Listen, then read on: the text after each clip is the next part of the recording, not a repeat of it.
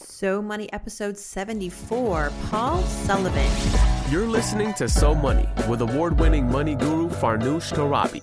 Each day, get a 30 minute dose of financial inspiration from the world's top business minds, authors, influencers, and from Farnoosh herself. Looking for ways to save on gas or double your double coupons? Sorry, you're in the wrong place. Seeking profound ways to live a richer, happier life. Welcome to So Money. Welcome back to So Money, everyone. I'm your host, Farnoosh Torabi. Today's episode focuses on what it means to really live a wealthy life, told by a man whose job it is to report on the country's uber rich, how they think, how they act, how they save, how they spend, invest.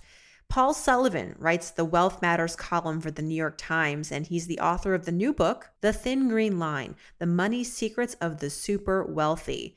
It's an interesting phrase, the thin green line. It implies that there may not be such a huge barrier between the haves and the have nots. We're going to dive into that. Paul himself is admittedly a part of the 1%, but in writing this book and reporting on this book, he discovered that he actually has some financial weak spots and that it's not how much you earn, but of course, how you manage it, how you protect it, that ultimately puts you in control of your money and not the other way around.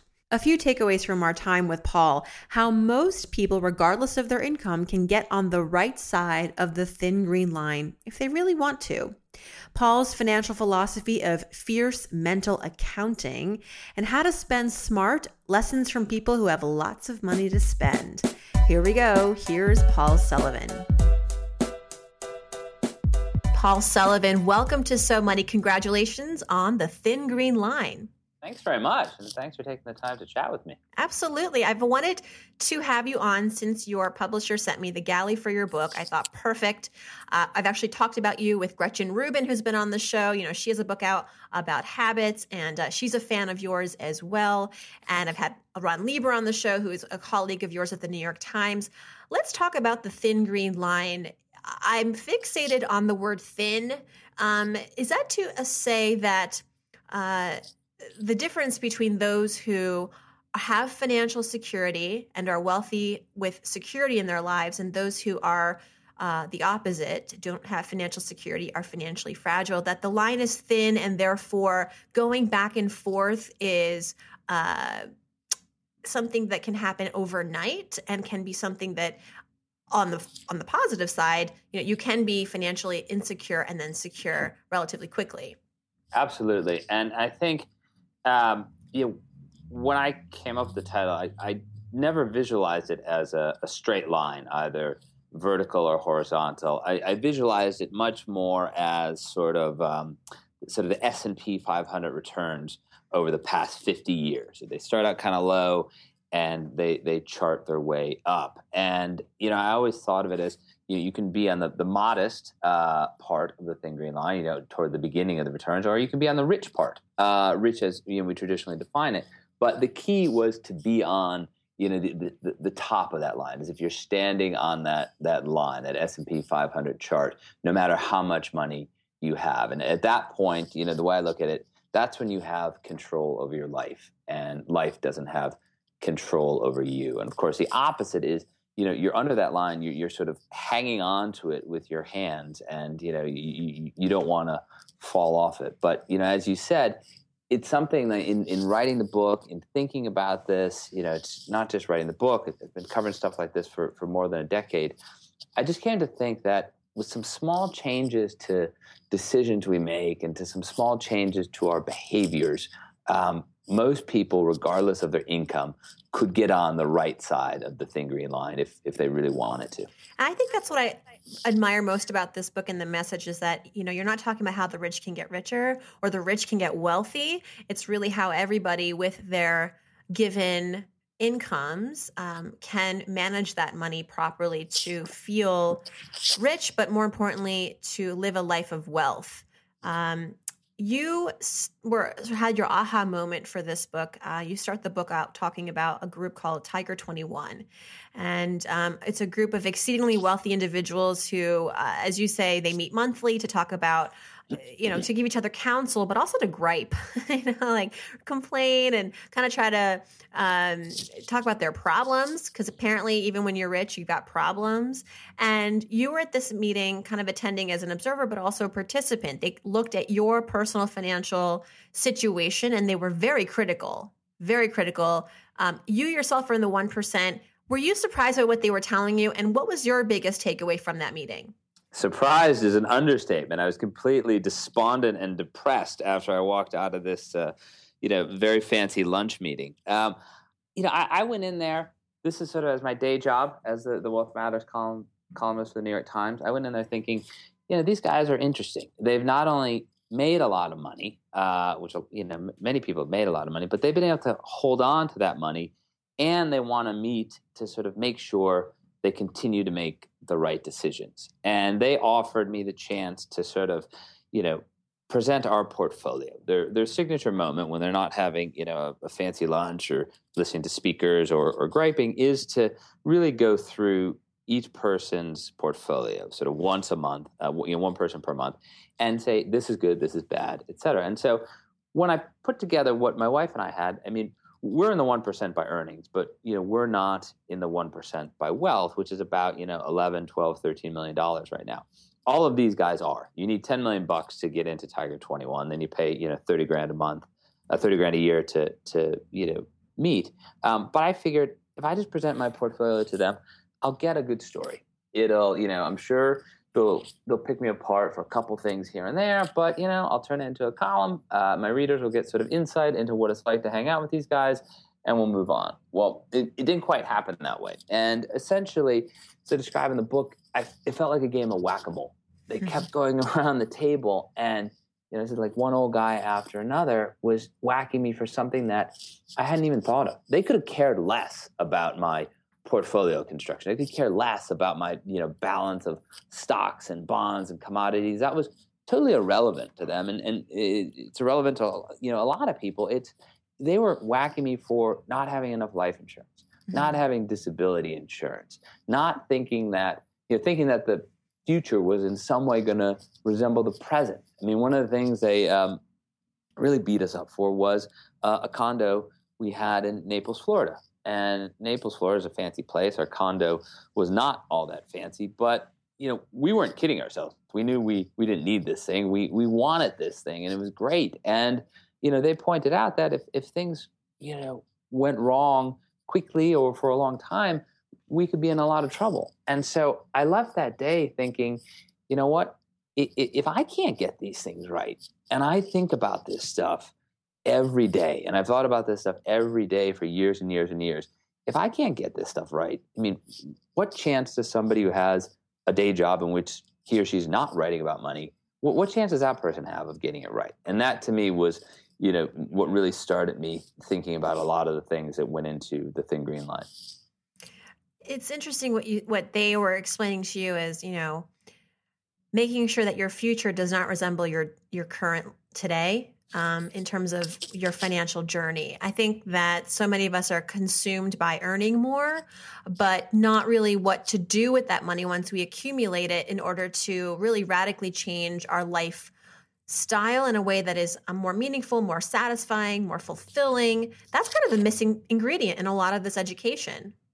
Absolutely. And, you know, to be clear, my wife and I, in our minds, were not living beyond our means in any way. We didn't have any, you know, credit card debt. We were saving for our, our, you know, then we only had one child. We don't have two, but we are saving for her to to go to college. We had, you know, set aside a a decent amount of money. Um, so it wasn't like we were living, or at least we didn't think we were living a, a, a super lavish life. But you know, we hadn't thought of the eventualities. And you know, for example, we only had a, a, a two year old at the time. Now we have a, a two year old and a, five year old, and they were really good at saying, you know, we've been through this. We've we've had kids. Our kids are you know in their twenties, thirties, forties.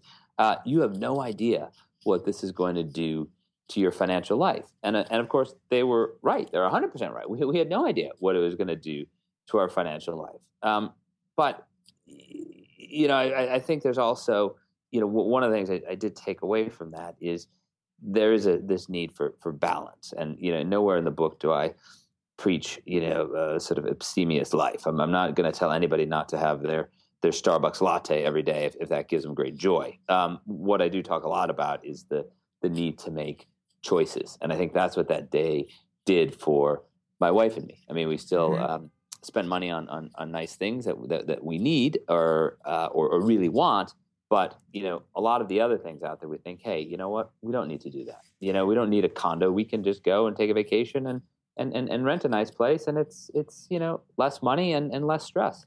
Well, I really appreciated that about your book is that you, speaking of choices, speaking of spending, you dedicate a whole chapter to spending smart. And it's called Spending Tips from People Who Spend a Lot But Aren't Broke. what what do we all need to learn from that chapter? look, these guys are all making choices, and they're, uh, you know, three of the guys in there are real characters. One uh, made a, a fortune selling shower doors in Louisville, Kentucky, and he, I mean, he made a lot of money, but it wasn't a very rewarding life. And so he had a pile at the end, and he thought, "What am I going to do?" And like many uh, upper class folks, he, he had this idea of, of, buying a vineyard, which is normally uh, a disaster. It's a complete money a money pit. pit. Yeah, yeah, total money pit. The wine stinks. Nobody wants it, and you know, five years later, you you plow everything under and you just live on a farm. Uh, for him, it, it, didn't work out that way because he was very savvy about being involved. He didn't just sort of, you know, let other people come in and and do everything. He and his wife, uh, they were boxing up orders. They were putting the labels on. They were ordering the corks. It became. It wasn't so much a hobby as a sort of a second career for him. Um, and he, uh, he, he had this sense of he was very fortunate to be able to spend his money on this, but he wasn't spending such a large amount of his wealth that it was going to, you know, cause him problems. And you know, another guy in this chapter is a, a football player uh, who was a very high draft pick, and you know, football players get picked on all the time. Sort of football players and lottery winners are, are the, the two worst people uh, to ever give. Dissipators, you call yeah, them. Yeah, dissipators. Yeah, you give them a large sum of money, and it's gone. Well, this guy Paul Posluszny, uh, he was a lot savvier than that. He came from a really normal family in Pennsylvania, sort of you know auto mechanic, school teacher, and studied economics at Penn State. And we had these talks about cars because you you have this image of, of football players, uh, you know, all driving you know fancy cars, Rolls Royces, Bentleys, what have you. And when I first talked to him, it was during the NFL lockout a couple years ago, and he didn't even own a car. He was signing autographs at the local Nissan dealership, and they gave him a car for free, and that was good enough for him. It was just he got an SUV, he drove it. Well, then he gets traded to Jacksonville, and you know nobody wants him to sign autographs, so he has to buy a car. So he he agonizes over this, and this is a guy you'll see in the book. I mean, if he never plays another down in football, he's guaranteed twenty million dollars. Twenty million dollars in his early twenties. If he happens to do well, he could make you know forty to forty-five million dollars. Well, when it comes to buying a car, what he really wants is a BMW and he wants the biggest BMW there is, you know, eighty, ninety thousand dollar car and he just can't do it.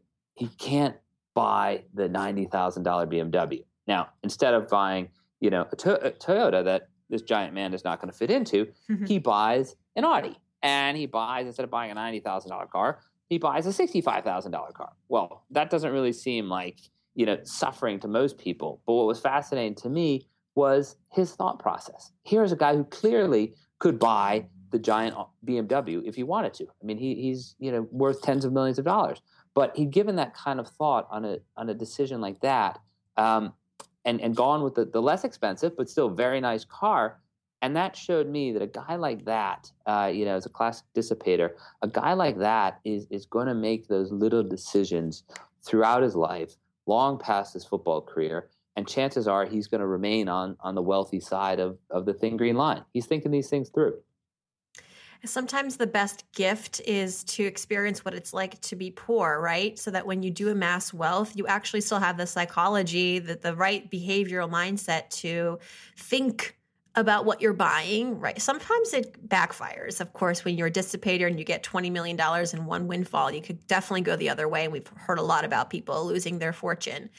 So it's rare to hear that kind of a story. Mm-hmm.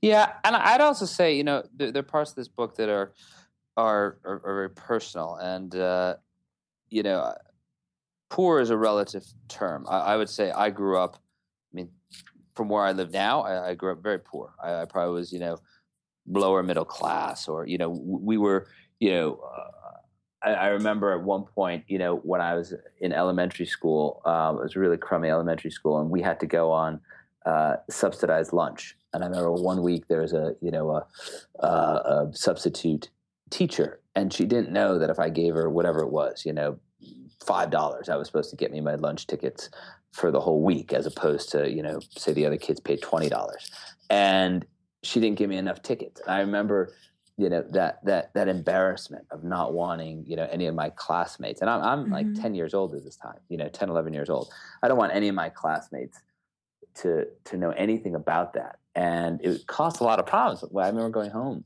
that that day and you know i didn't have the right number of lunch tickets. My mom was furious that i didn't speak up. But you know stuff like that you don't forget. And honestly i wouldn't wish that on anybody because uh, it's given me great perspective in life. Um, but I guess I'd slightly disagree like with you in the sense that I mean, growing up poor, it, yeah, it gave me a lot of perspective, but it also does weird things to you too because yeah. you know you start to. Uh, I mean, I am a fierce. You wouldn't fierce, wish it on anybody, but it if you can handle it in as an adult, if you sort of like you say, you have to take perspective. That is the gift. Yeah, it's. I mean, I have perspective in two ways. One, uh, everything I have I'm immensely grateful for it because it's more than I ever thought I would have, and it's it's certainly more than I need. Um, but you know, I also I spend a lot of time writing about wealthy people, but I have a lot of empathy for people with less. And you know, when I really drill down with some of these wealthy people, many of them came from very modest circumstances, and you know, the ones who are the most interesting to me are the ones who who retain that perspective and know that um, yeah, they, they, they were smart, they worked hard, but but they also got a little lucky uh, along the way. Yes, and in this book, you talk a lot about their stories and also your story. You just share with us, and I um, an anecdote from growing up, and I I can almost relate. I remember being in school, and what was I think awkward for kids who were on subsidized lunch was that it was um, their tickets were given to them in front of everybody else, and yeah. they were the ones who some of them set separately, you know, and they they bought lunch so that instantly kind of labeled them as the kids who couldn't afford to bring lunch from home and uh, suddenly you're getting this like perspective on the varying levels of of income and, and your economy in your neighborhood and it's no it's not a fair way to be you know to be labeled no, and it's, I hope they've they've thought it through a little bit better. Uh, yeah. Because you know I'm 42, but I remember you know you get a different color ticket or right. they stamp it in a different way, and now I look at it and say, "Are you kidding me, man? Yeah. it's, it's tough enough to be a kid. exactly. color ticket that hey, here's the poor kid uh, beat him up. I mean, so so hopefully they've gotten a little wiser about that. So now, given your history and then also your professional career dedicated to covering wealth matters for the New York Times, what's your personal financial philosophy, Paul? Uh, I mean, I started to say, I mean, uh, my well, obviously, I think in terms of the thin green line these days, but you know what I've been throughout my life, uh, and it's the the sort of you know first chapter in this book uh, is is a fierce mental accounter. And you know, for people who don't know what that is, I mean, mental accounting is essentially the the idea of, of bucketing all of your expenses, money that's coming in, money that's going out. And if you are a, a traditional student of, of, of, economics, you think this is foolish. And it's foolish because money is fungible. So it doesn't really matter. Money goes wherever. But if you're a disciple of behavioral finance, as I am, you, you see this for, for what it is. And you see how it helps people make sense of the world uh, and also you know have a sense of calm so you know for example you got a bunch of money coming in each month that's your salary and you can think okay some goes in the bucket for my rent or my mortgage some goes in the bucket for saving some goes in the bucket for necessities like food gas uh, you know maybe, maybe i got to take my dog to the vet something like that some goes in for emergencies and of course you know there's some that goes into the bucket uh, for fun. And I'm a huge advocate of, of, of making sure you spend that money uh, in the bucket for fun because there are years of my life when I, I don't think I, I, did that enough. And I think we, can, we can't deprive ourselves. But that mental accounting, it, it helps me. And I, have you know, turned my wife onto it and she thought it was totally ridiculous when I first you know, explained it to her. But, it, but it's helped her. She's a small business owner and it's helped her um, think about you know the expenses in, in her business and if nothing else, at least for me, it gives me a sense of calm. Like, okay, this mm-hmm. is in mm-hmm. this bucket, that's in that bucket, and you, you kind of move along. And some months you have some left over, and, and, that's great. Some months, you know, it's it's a little tighter, but but it helps you, uh, you know, have a sense of, of where the money is going, so that you don't end the month and say, Jesus, you know, where did all that money go? I have no yeah. idea where that money went. It sounds it's it is very fundamental. So many of us neglect to take this very basic step of just having this connection with our money. I think, you know, for a, a bag of reasons, whether we're afraid or we're confused or we don't have time or all of the above. But um, the clarity that it can provide is priceless. You talked already about your lunch tickets growing up and I'd love to transition now to yet another money memory that you had that uh, growing up was pivotal for you. That as an adult now you reflect on that moment and think, you know, that's probably where I get some of my um, emotional baggage or my straight thinking, my good thinking, my bad thinking about money. I mean, we all have various memories of money growing up. And what was one that was influential Man, I'm gonna tell you. I'm gonna tell you another bad story. I'm just kind of, you know, and, and I'm not a bad story guy, but um, you know, my parents were divorced in 1983 when I was 10, and I mean that was an era when people were were lousy at getting married, and they were equally lousy at, at getting divorced, and they would fight over this this child support check, which you know was 85 dollars a week, and and to this, you know, I'll never forget that amount, and you know, it was supposed to arrive on Friday, and instead of arriving on Friday, it would get mailed on Friday, maybe Saturday, and it would, you know, arrive on Tuesday or Wednesday. And you know, without fail, there would be an argument every single week about this $85. And at the time, I thought, geez, you know, you know there's kind of two ways to look at it. At the time, I thought, you know, why doesn't my dad just mail it a couple days earlier? And then, then you realize that, you know, when people get divorced, they, they really don't like each other and they do all kinds of lousy things to one another. So, so, you know, at 42, I can understand that. But I now look at it and say, geez, you know, why did my mom get so angry every week? Because it just was going to happen. You know, there's some things you can't control in life. So as long as it arrives on Tuesday, it, will be fine. You can budget accordingly. But it was, uh, it, it was obviously it was a, it was a bit of a, a scarring memory, but it, it got me to think that I, I, never wanted to live in such a way uh, that I was so dependent on, you know, one check. That if, if one check didn't show up or it didn't show up on time, um, I would be in a lot of trouble. And so, you know, even when I first started out and didn't make a ton of money, I always made sure I had, you know, some sort of little, you know, reserve. And and it could have just been, you know, a couple hundred dollars, but just something that was going to be there. So I'd never get to the moment when I'd say, oh no, you know, I don't want this to be, there was a house of cards. Like, oh no, mm. the, the, check doesn't arrive. What am I going to do? Um, but, you know, I, I, have told you two, two sad stories. I, I want to, I want to tell a more positive story. And that was, you know, my grandfather was hugely influential in my life. And I, and I say he was the, the first wealthy person I ever knew and he was very wealthy. Um, but he was a retired postal worker. He was a retired postal worker who lived uh, with my grandmother in, in, a ranch house that was about thousand square feet. He had it paid off. He liked to play golf, play at the local municipal course. You know, once a week they'd go out to dinner. Um, you know, he had his pension, and, and somehow you know, a guy who probably never made more than twenty, thirty thousand dollars a year, uh, you know, at one point had four or five hundred thousand dollars saved up. Uh, he was just, you know, he had that sense of of enough. He had that sense of, you know, he was able to buy all the things he and my grandmother wanted, but you know, he, he didn't. There, there are a lot of things he he didn't need, and he was a, just a great influence to me in thinking about that that trade off between needs and wants. And he didn't deprive himself, um, but there are a lot of things he, he just didn't care about. And and I try to, you know, when I'm in the the moment of, of trying to make a big financial decision, uh, I try to think in the way he did, and and that was you know hugely helpful in a in a positive way. What's a decision that you've made in your um, adult financial life that you're very proud of? What's your so money moment? I think we are very good at uh, paying things off, and a lot of uh, not that we don't like debt, we understand the the the need for debt for big purchases like like a house. Um, but my wife and I are, you know, we get great joy out of paying balances down to zero, which is, uh, is going to sound about as nerdy as it can be. But I remember the day I was able to pay off my student loans when I was in my late 20s. And it was just to not have, you know, several hundred dollars a month going out to pay my student loans.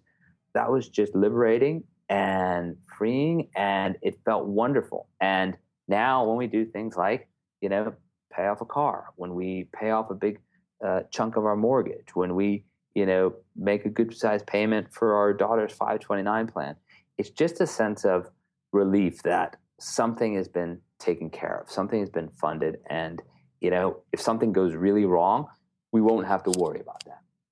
There's a lot of fulfillment that comes with just seeing your money sit in a bank account, isn't there? I feel like a miser now, the way you put no, it. No, no, no, but I, I, hear this from my other guests who are financially independent, very secure. Because um, we this comes up a lot. You know, what's there's this um, there's like this contradiction when you're when you make a lot of money or you have enough money. You know, you're still tempted maybe to buy things or you think certain things will make you happy. Um, but time and time again, you know, like once you once you have that money and it's sitting in the bank, um, it's a good feeling, and you, suddenly all the things that you think you want um, don't seem so imminently necessary.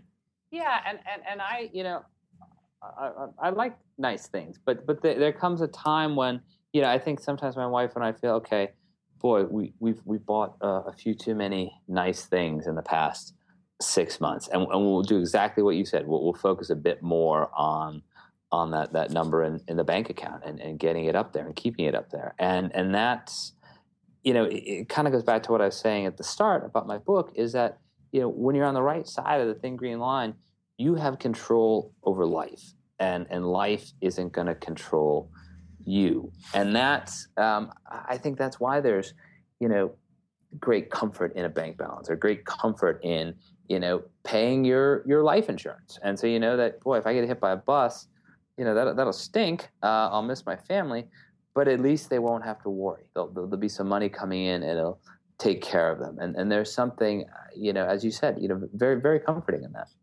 Would you say this is maybe going out on a limb, but like generally speaking, the difference between rich and wealthy. Rich is kind of exciting and, and sexy, but it's kind of short lived and it's very fragile at times.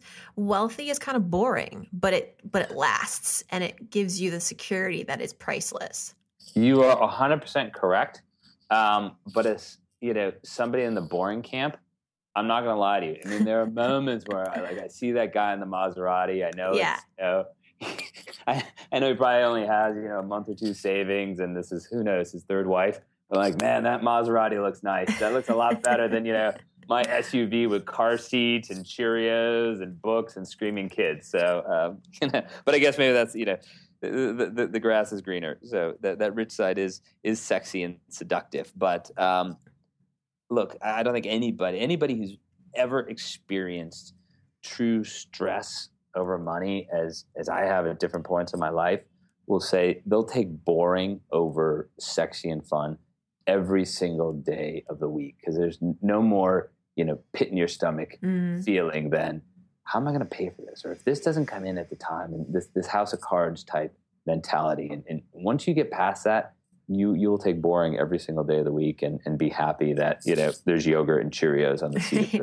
Amen to yogurt and Cheerios. Let's go through some quick fill in the blanks. This is a yeah. fun part of the show where first thing that comes to your mind, kind of stream of consciousness. Finish the sentence. If I won the lottery tomorrow, mega, uh, the mega lottery, first thing I would do is I'd buy a boat. Yeah, I totally. I, I wouldn't. I wouldn't change a thing about my life. I wouldn't stop my, my day job. I wouldn't stop writing books. I'd, I'd, I'd live my life exactly as it is. Um, but before, you know, we had this Tiger 21 uh, talk, we had a little boat in Florida. And I'm not saying I'd buy, you know, a 100 foot yacht. I'm saying I'd just buy a little boat that I could tool around in because it's a lot of fun and it is a total waste of money but you know sometimes things that are fun are a total waste of but money. you know it'll give you experiences and as you know we've done the study the studies have been yep. done experiences can lead to a more fulfilling life Absolutely. And that's, you know, when we got rid of the condo in Florida, we, we started taking vacations to different spots mm-hmm. and those experiences, those vacations with our kids. Uh, I mean, that's, that's the fun. That's the fun in life. Truly. What is one expense that makes your life easier or better? Uh, boy, I would say the guy who cuts my lawn. Uh, it absolutely he cuts my lawn in the summer and he uh, shovels my snow in the winter and he doesn't uh, charge me a fortune to do it. And if I was an economist, I would say, uh, you know, me paying him is, is worth more than than my time out there, you know, cutting the lawn or shoveling the snow. So that is an expense that makes things definitely better. Uh, how about a splurge? The big thing that you splurge on. We talked about not giving up our lattes if you don't want to. What's a splurge that you enjoy that you might spend too much money on, but it's it's it's makes you happy? I get my suits made. I go to this uh, this little shop uh, called the Andover Shop across from Harvard uh, in Harvard Square, and uh, you know once a year, whenever I need a new suit, uh, they fit me and they make the suit and they order it, and uh, it's just it's, it's, so comfortable. Uh, it gives me a lot of confidence because it fits so nicely. But it's you know it's probably probably two two and a half times just going into Brooks Brothers and, and buying a suit off the rack. Well, when you're lunching with Tiger Twenty One. There's no off the rack there. There's no off the rack. I mean, they, they, do give you a free glass of Chardonnay when they go. You go in to get it's a part of your thirty thousand dollar annum. Yeah, exactly. One thing I wish I had known about money growing up is, um, oh boy, that you know, I, one this yeah, I'll give you a serious answer. One thing I wish I'd known about money growing up is that money is just a means of exchange. That's all money is. The more money you have, the more money you can buy. The less money you have, the less money you can buy. But it doesn't mean you're a better person. It doesn't mean you're you're somehow lacking if you have less of it. It's no uh, judgment on your intelligence if you have more of it. Uh, and unfortunately, I grew up in a in, in a place at a time uh, with circumstances that money carried so much more weight. Money had all of these psychological connotations, all this baggage to it. And it's, you know, finally at 42, I look at it and money is just a means of exchange. And if I could drill that into to everybody, and particularly people who think that, you know, the, the car they drive or the house they have means something more than it's a nice car and it's a nice house. Uh, money is just a means of exchange. That's one thing I definitely wish I knew earlier on. When I give to charity, I like to give to blank because I give to uh, organizations that help the blind. Uh, I give to uh, well one organization called the American Foundation for the Blind. That was uh, Helen Keller's. Uh, Helen Keller helped start it, and they're an education organization that helps uh, sort of be a sort of a nexus for for all different people, all different organizations in the, in the blindness field. And and I also give to a guide dog charity, and the reason for that is um, you know, I, I, think blindness is one of those things where, uh, for the most part, you know, people can't help it; it just happens. Yeah. But with um, with with really good resources, the resources are so sophisticated, uh, people can live a much better life. But this stuff is expensive. Like to, to, to get the machines to, to, to type the Braille. I mean, this stuff is these things are really expensive. So to, to give a bit of money and, and help there is wonderful. And then you know, giving to the guide dog uh, charities, same thing. I mean, these dogs do amazing things to to help people, but you know, the the selfish part there is, you know, both my wife and we we have two labs, so oh, well. we're, we're dog people, so that that does the connection. I love that. I love that so much. And finally, Paul, I'm so money because because I'm talking to you. Oh. Right? Uh-huh. well, and also you're the Wealth Matters columnist for the New York Times. So literally you are so money. But um, your stories uh, uh, brought to life in your book, yours and so many others. So much to learn from. Everyone go out, buy The Thin Green Line, The Money Secrets of the Super Wealthy. Paul Sullivan, thanks so much and good luck with the book. Thank you so much for having me on. I loved it. This is so much fun. And that is a wrap. If you'd like to learn more about Paul Sullivan, check out his website, pauljsullivan.com. The book again is called The Thin Green Line The Money Secrets of the Super Wealthy. And as always, keep your questions coming. Head over to SoMoneyPodcast.com, click on Ask Farnoosh, and ask me what is your biggest money question It could also be a question about career, life, uh, a previous guest, guests you'd like to see. You could also give me feedback. What do you like about the show? What do you not like? I am all ears, and every weekend I attempt to answer all the questions. And if I don't get to them that weekend, they go on to the next weekend.